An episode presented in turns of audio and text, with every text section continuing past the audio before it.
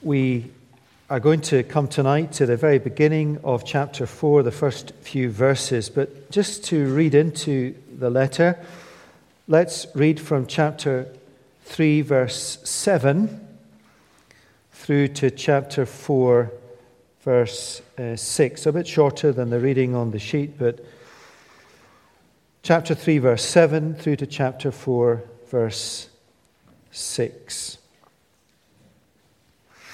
Of this gospel, I, that's Paul, was made a minister according to the gift of God's grace, which was given to me by the working of his power.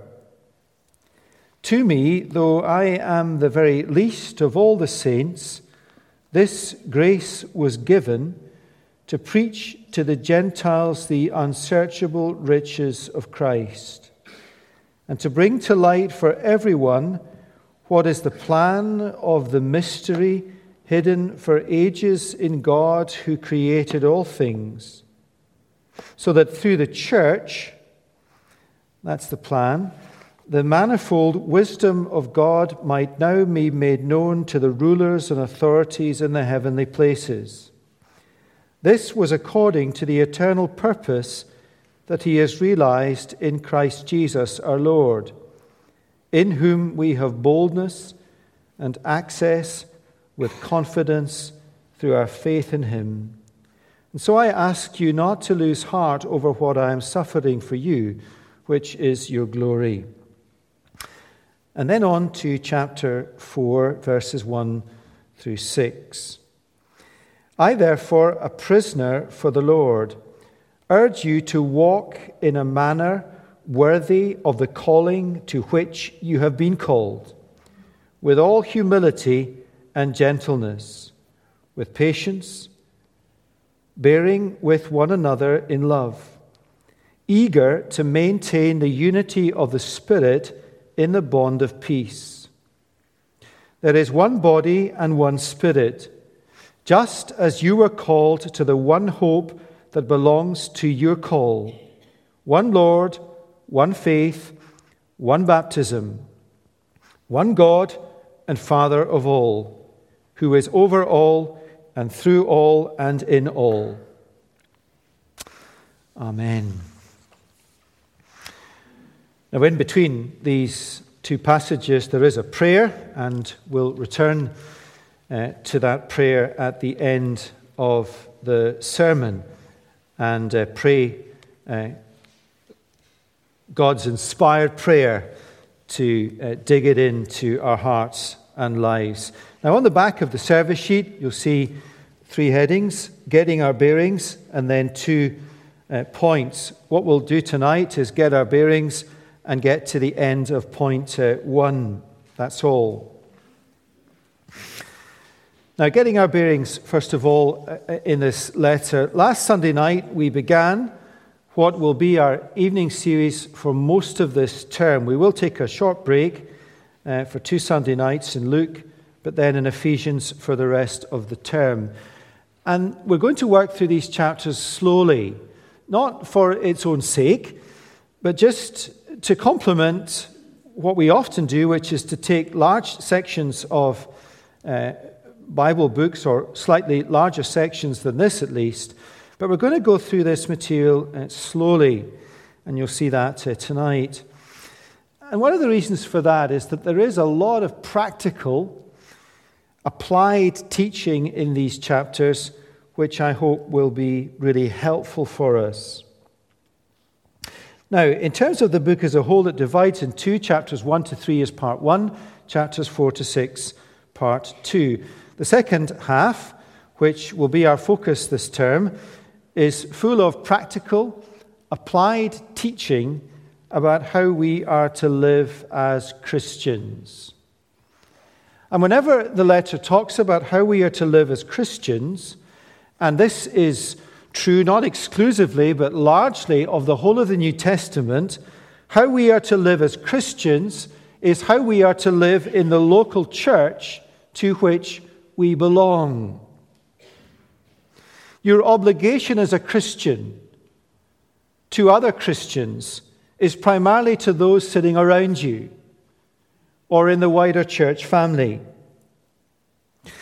That's the second half of the letter, all the practical stuff about how we are to live. And the first half of the letter is about who we are who we are as Christians and who we are as a church. And the connection of the two is that before you get to the stuff about how you are to live, you've got to know who you are. And that is fundamental to living the Christian life. Because how we are to live is supernatural, it is impossible unless you know who you are. And who we are is supernaturally created. So the first half of the letter is about what God is doing in the world, what God has done in us, and the power that is behind all of that. Now, last Sunday night, we did a high level overview of chapters 1 to 3. If you missed it, I'd encourage you to look, uh, listen online.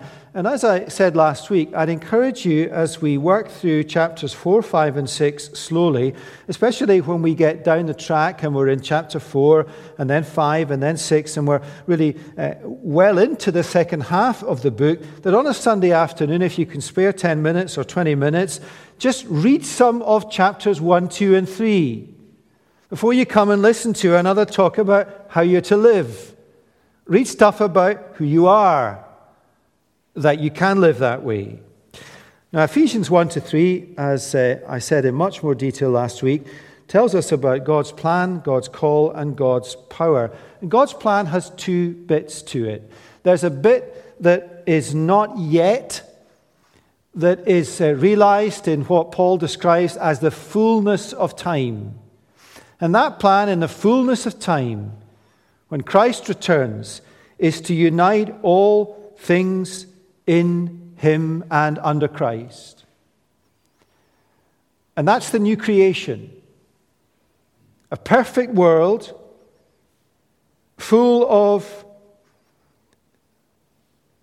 Christians from all ages, united with Christ in perfect order. That's the not yet of God's plan. That is God's plan in its fullness. Now, what's the present dimension of God's plan? Well, the present dimension of God's plan is that now, on earth, through the church, God's wisdom will be displayed. That's the language of Ephesians. And what is the wisdom through the church? And remember, church means a local church like Chalmers or Redeemer. God's wisdom on display in the church is to show what the new creation, when God's plan is in its full expression, is like. So if you're thinking that who we are as a church in Chalmers is meant to show people and us what the new creation is like, then you're right, although imperfectly. But the local church, a church like Chalmers or Redeemer when it's planted, is to be the closest thing on earth to eternity. Why? Because in this building tonight, in this church family, like other ones, all sorts of people have been brought together by God, brought from death to life, by grace through faith, reconciled to God and to one another, united in this Christ. And so, in this room, in this church, you get to see imperfectly you get to experience imperfectly what it will be like in eternity. Now, last week I used a phrase incorrectly. I said the church on earth, a church like Chalmers, a local church, is a prototype of the new creation. It's not a prototype, it is a, a, a kind of taster. Prototype's the wrong expression because that implies there will be a new model. Uh, so we're a bit like a car with a lot of dents that needs fixing, a new paint job, and much, much more. But in the end, it's the same model that will be restored. The church is the future. In fact, the future is only the church in the new creation. Does Chalmers have a future? Yes, we will be there, embraced in the eternal church of Christ. Now, that's God's plan. Big deal for the local church. God's call is to you and I to be part of it. That means to be called from death to life by grace through faith into a living local church, like Chalmers, where there is no rank and only equality. Uh, Prince Philip crashed his car this week, or was in a crash. The police said they would treat him like everybody else, with no favors or privileges. Every Christian is equal with one another and with Christ. God calls us into his plan, into his church, and into his power. And into his power means that as you sit tonight as a living member of a living local church, if you are a Christian, you are part of God's plan to display to the earth and to the powers that oppose the church uh, in, in the cosmos. That's the language of Ephesians. You are part of God's plan to display His wisdom, His ability to reconcile the irreconcilable, His ability to create communities that would not exist were it not for the gospel and the Holy Spirit. And you are the closest thing on earth to eternity. And so we come to chapter 4.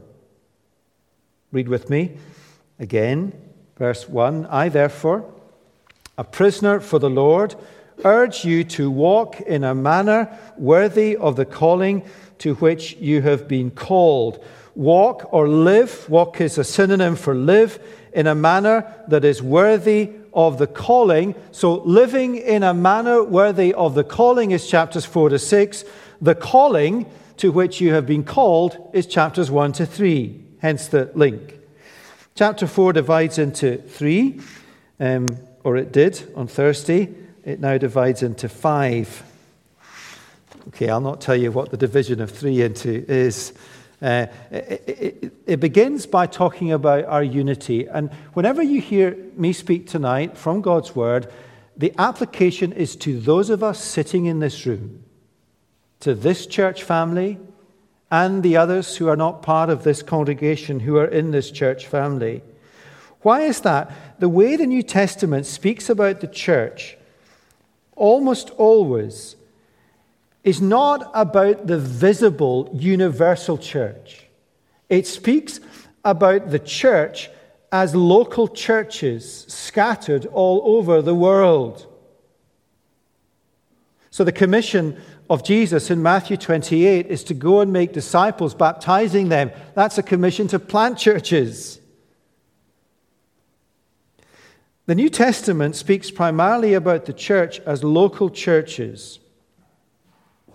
And hence, our primary responsibility, the primary focus or expression of our Christian lives, is the local church to which we belong. Let me say one more thing before we look at verses 2 and, and, and 3. To that is to those of you here who aren't Christians. Now, these chapters in Ephesians are addressed primarily to Christians, and that is how, as Christians, we are to live in the context of the local church to which you belong. And you can't live as a Christian unless you are a Christian. That's just logical. In a sense, in a real way, you can be part of a local church. You can if you're not a Christian. You can belong if you're not a Christian. But you can't be part of it or belong to it in the same way. That's just a logical thing. Now, please don't mishear me. I'm not saying you don't belong. Those of you here who aren't Christians know that you belong here. Uh, we love having you here. I love having you here. Others love having you here. You know that because they love having you here. I want, as minister, to look after you and encourage you as anyone else. We love it you're here. We want you to be here. We want to look after and encourage you. Yet, with all my heart, I want you to belong as a Christian. For that is a deeper, richer, more blessed belonging. And I hope and pray that as we study Ephesians in the next few months, you will increasingly want to belong in that deeper way, want to be a Christian, want to belong to Christ. And how will Ephesians deepen that desire in you and, God willing, lead you to that point? By explaining the gospel, yes, the wonderful news that Jesus died for your sins, to bring you to God, that Jesus will bring you from death to life by grace through faith. But Ephesians will do something in addition to that. It will teach you, it will describe to you the consequences of Christian conversion.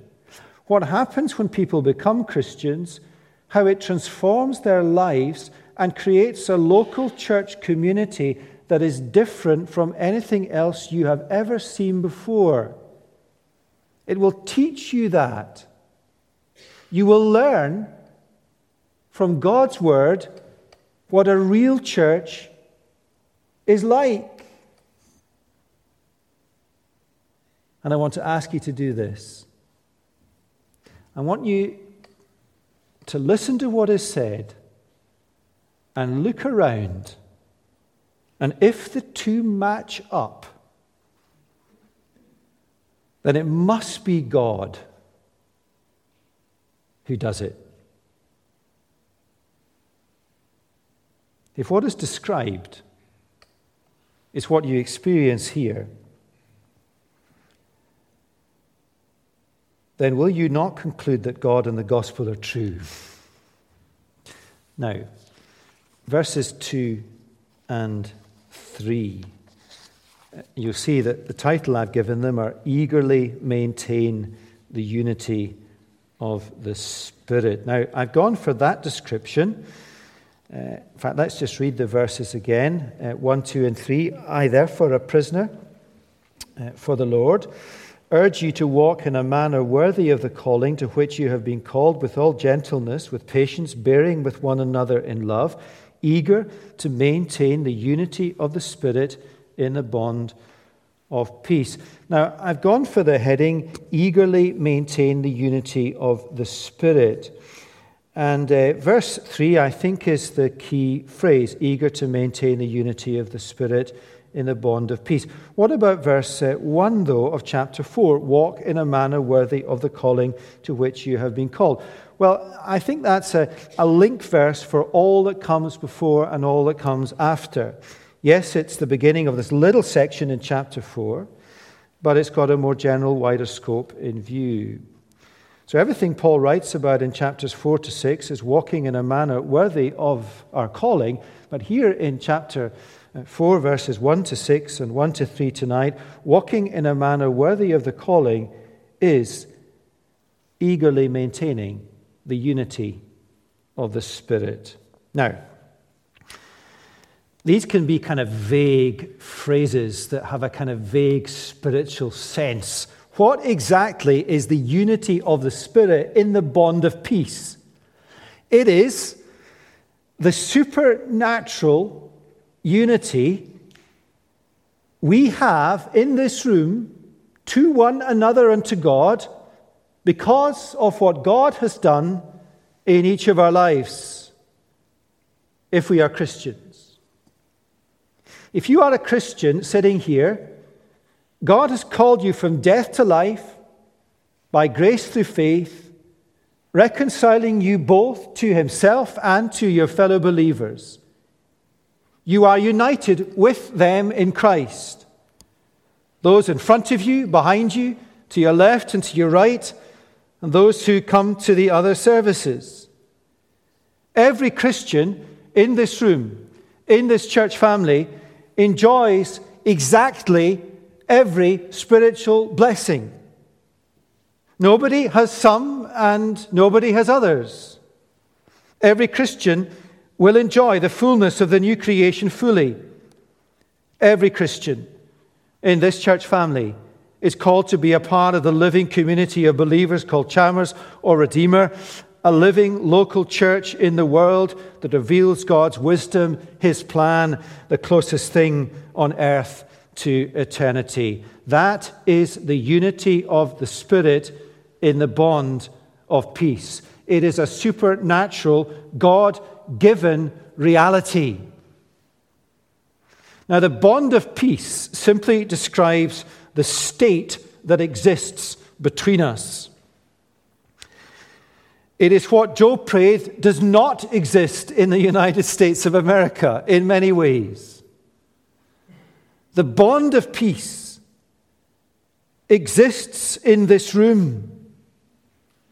Peace is a subjective experience of being united. But peace is biblically, fundamentally, the objective fact of our unity. We are at peace with one another in this room because God has made it that way. God has created within us, between us, a unity in the Spirit that is the bond of peace. It is a bond of peace because a bond is stronger. As cement bonds bricks together to make a house, so the Spirit bonds Christians together to make a church, which is the house of God.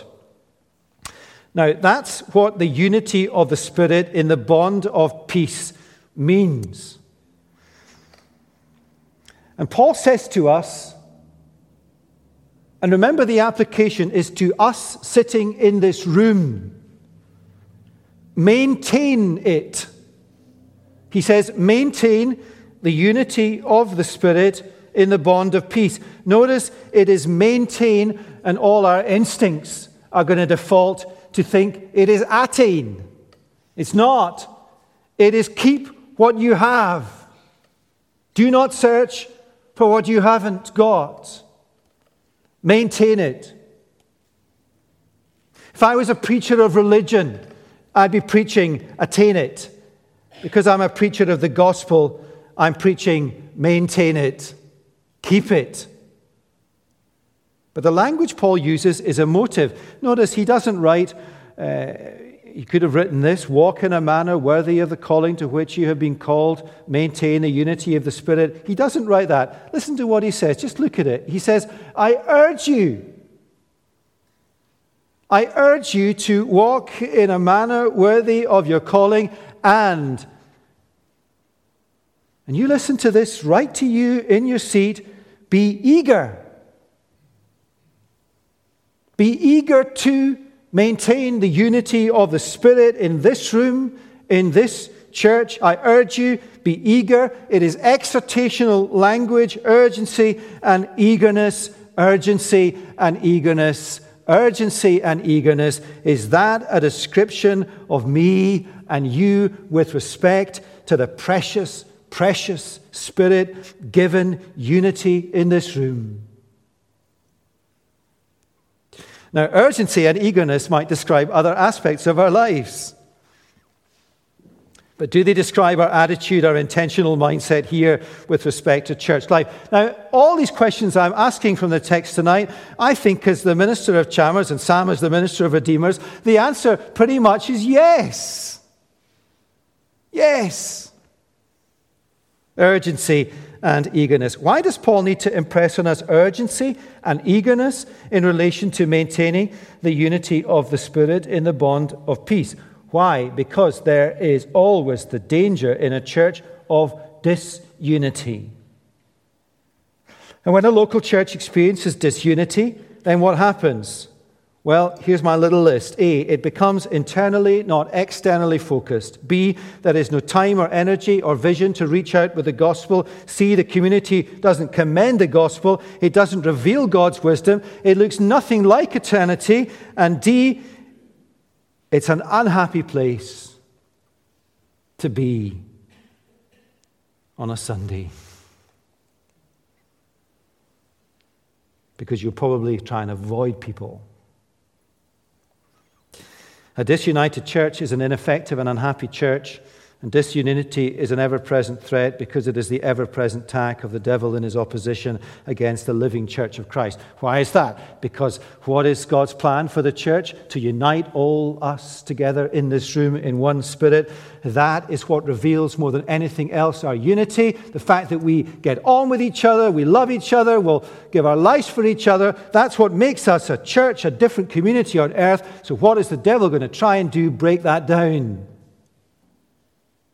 Now, how come disunity is such a risk if what fundamentally and supernaturally defines us is the unity of the Spirit in the bond of peace. So, why on earth, if God has given us the unity of the Spirit in the bond of peace, and He is the most powerful being or agency in the world, do we have to be eager to maintain it? It's a good question. Does it mean that the Spirit is not strong enough, powerful enough to keep us united? No, it is because we are work in progress. God is changing us as individuals and as a church. Perfect unity is not yet, but who we fundamentally are in our inner being is controlled by the Spirit. let me explain it like this. You may have heard this illustration before. Uh, I was going to say from me, but uh, I didn't hear it from me first, so from whoever it was. Before you became a Christian, your life was like a ship in enemy hands. You've heard that illustration. Becoming a Christian means being indwelt by the Holy Spirit. And when you become a Christian, the Holy Spirit takes control of the bridge of the ship that is your life. And because the Holy Spirit controls the bridge, that is decisive. God is now in control. But there are a lot more battles to fight to take, part, take back all the different parts of the ship from enemy hands. And you will encounter pockets of resistance that are very stubborn. That ring true with your life? How resistant? Some take a lifetime to master. But God, the Holy Spirit, in your life, and God, the Holy Spirit, in our corporate life, because our corporate life is made up of your lives, has the bridge. God has his hands on the wheel.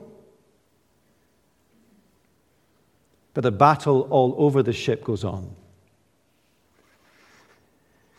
Therefore, back to the language of Ephesians, Paul exhorts us to urgency, uh, to eagerness, to maintain the unity of the Spirit. We are to be committed, every one of us, to maintaining it in our fellowship, in our local church, because disunity is a real threat. So, I, as your minister, urge you to be eager about maintaining unity. And yet, surely we don't just strive for unity because we have to, but because we want to. Because we are eager, are we not, to live in a manner that is worthy of the calling to which we have been called. We want to be a church that is worthy of our calling because we want to be a church that is worthy of the name of Jesus. Do you want to? Yes, you do. Why do you want to? Because God, uh, you're all smiling when I said yes, you do. I don't think you're smiling to humor the minister, are you? Yes, you do, because God has called you from death to life, saved you by grace through faith, blessed you with every spiritual blessing, called you to a perfect eternity with Christ, called you into a living church with all its warts and faults and bumps and scrapes and rust, makes my life far better to be part of it. And I trust yours. So that encourages us to want to be eager to maintain unity. And there is also a note of urgency. Be eager to maintain the unity of the Spirit because if this church, along with the other living churches, is the only place that God's eternal vision is to be revealed in the world, then an awful lot of people need to experience that. Eager to maintain the unity of the Spirit and the bond of peace. Is that a description of us individually? Is it a description of us corporately? And there are different times in church life when you could preach on this as a minister. And these questions is it a description of us individually? Is it a description of us corporately? would ring more or less true. They do ring true. They ring true of Redeemer and of Chalmers now, which is when you need to, with eagerness, maintain that unity. Now, you keep noticing I check my uh, phone. The reason I do that is I'm absolutely determined to shorten up this term. I mean, that's 30 minutes, and it included a long reading. So I'm nearly done. And I, it is important. We are trying hard to do that because when I sit there on Sunday nights, I find it hard to stay awake.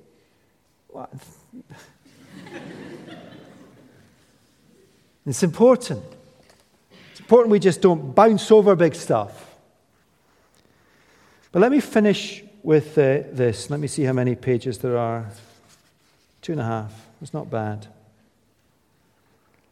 We thought a lot about what the unity of the Spirit in the bond of peace is. We thought about urgency and eagerness to maintain it, but surely the question that's left is how? What are we, what are we to do? Please, sir, I want to know what to do. The answer, I think, is an extraordinary answer. There it is in verse 2. What a supersonic, theologically complex answer. Be humble, be gentle, be patient, and put up with stuff. What an extraordinary answer that is. That is how we maintain the unity of the Spirit in the bond of peace. What strikes you about that how to?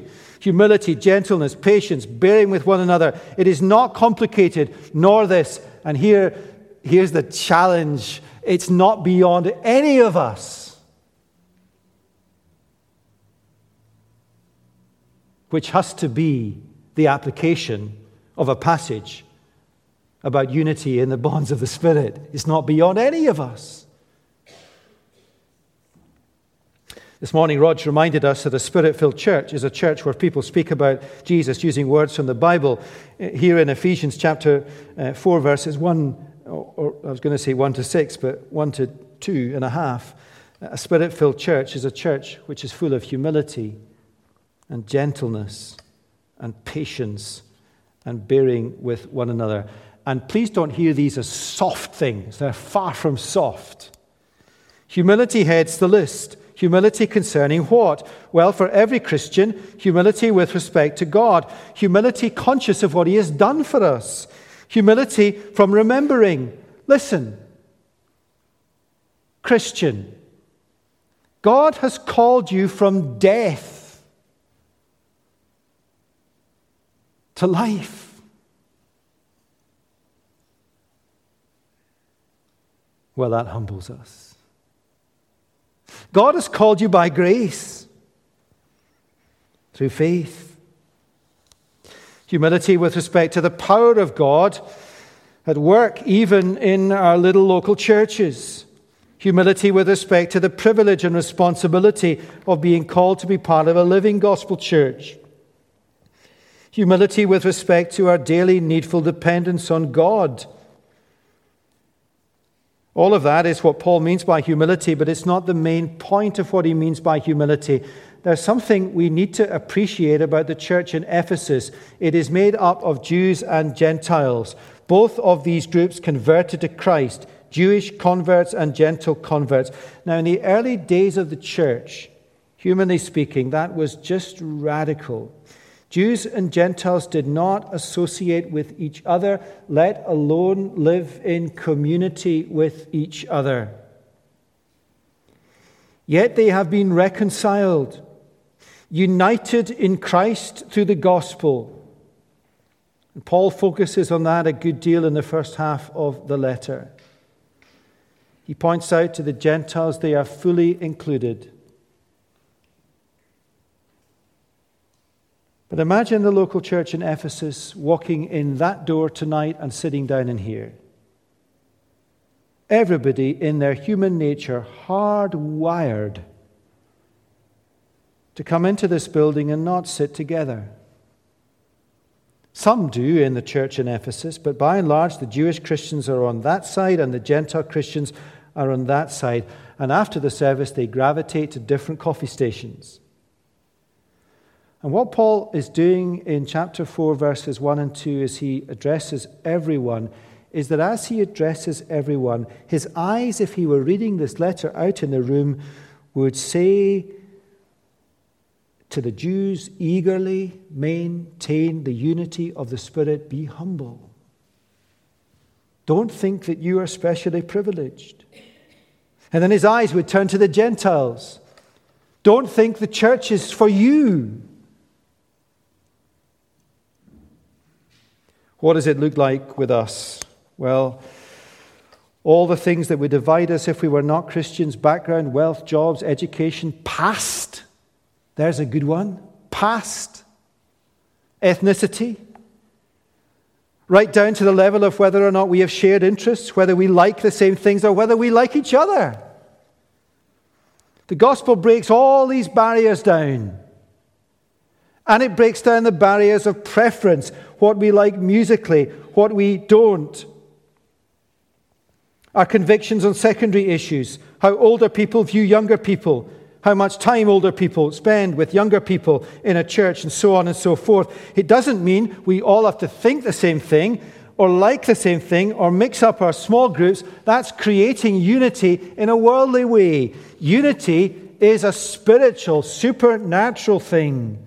And the gospel takes all these barriers down. Our church community is where people who would not otherwise be together or who would choose to be together are together, and the unity and the tightness of that group is supernaturally extraordinary.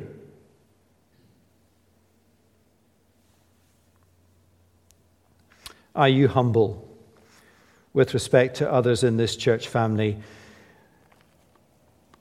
Minister, elder, small group leader, are you humble? Older Christian, mature Christian, sorted Christian, gifted Christian, are you humble? As a Bible teacher, a practical server, are you humble?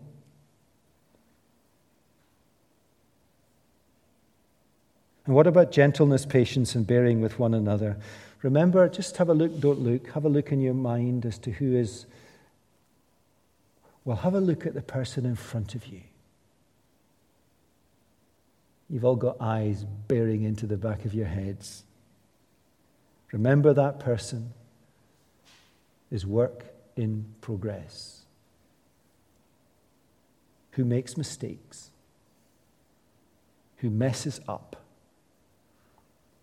and is being transformed into the likeness of Christ slower than you would like. And as you remember them, remember you are work in progress. Remember you make mistakes. Remember you mess up.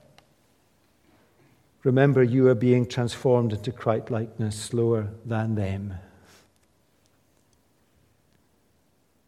And so Paul says, be gentle. Be patient. Bear with one another. Has God been gentle, patient, bearing with you? That sounds like a rod I'm going to pull the rug out from under your feet. It's not a rod. Here's why it's not a rod. Has God been gentle, patient, bearing with you? God now lives in you by his Spirit. So you have supernatural capacity for gentleness, patience, forbearance like you've never had. The capacity in this room for humility, gentleness, patience, forbearance is far more than we ever realize. So, this week, in your interactions, in your texts, in your emails, in your prayers for others, in your conversations about them when they cannot hear, be gentle, patient, and bear with them in love. Now, maybe next time we'll come back and spend a little bit of time on what it means practically to be gentle, patient, and bear with one another. Uh, let me leave you with this thought, which is not in the passage, so I'll get um, a bit of flack from that this week. But um, it's um, been nagging away at me um, all day, so I'm going to tell you. Uh, on the subject of unity in the church. There's a little bit of me that looks out here tonight and thinks, goodness me, how on earth can these people be nice to each other? The Holy Spirit. There's a bit of me that looks out and says, we are far less united humanly than we like to think, because we're actually quite diverse. But there's a bit of me that looks out and thinks, this church community here is not as diverse as the gospel is capable of. Does that make sense? What I mean by that is that I'm the minister of Chalmers. Last night, Sally and I spent an evening with the minister of Charleston in Dundee. Now, one of the things against us is in our cities, you build middle class communities in some bits of the city, and you build other or working class communities in other bits of the city, so you don't meet. But surely the gospel is even more powerful than what I see before my eyes. And what swung me to tell you this tonight is we drove back at midnight into Edinburgh and we got petrol and in the garage, there was a, a bus, a Scottish Rugby Union bus. And uh, emblazoned uh, across the bus was the logo for the Scottish Rugby Union. You know what it is? As one. As one. And I thought, wow, I never realized they got that from Ephesians. Never ever give up on thinking that the gospel is powerful enough. And maybe this is a, uh, something of a kind of encouragement to Redeemer who get to start from scratch. Never ever think the gospel is not powerful enough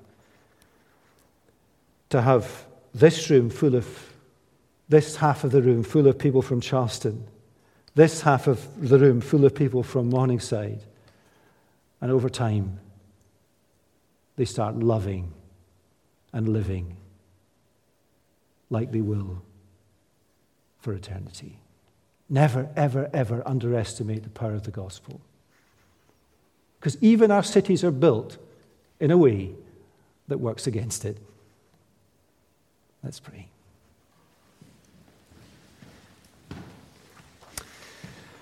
Father, we thank you for these uh, encouraging and practical words in Ephesians about unity. We thank you for the unity that this church family here does have and we benefit from and we contribute to. Thank you for the unity of the launch team and the leadership team of Redeemer. And we pray, Lord, that each one of us would heed these words in Ephesians well, that we would be eager to maintain this unity in the Spirit. I thank you for the practical way we are to do that, that none of us can escape or feel incapable of. To be humble, to be gentle, to be patient, and to cut each other slack. So give us, Lord, that eagerness and continue to keep this church and Redeemer Church united and thereby outward looking. And help us, Lord, as we have thought at the end of the talk, never, ever, ever, ever to underestimate the power of the gospel to bring communities that all that is in this world seeks to divide together under Christ. Lord, bless the church in Charleston tonight with all the extraordinary needs and struggles they have. And bless the church or the living churches in Edinburgh tonight with all the extraordinary needs and struggles they have. For Jesus' sake. Amen.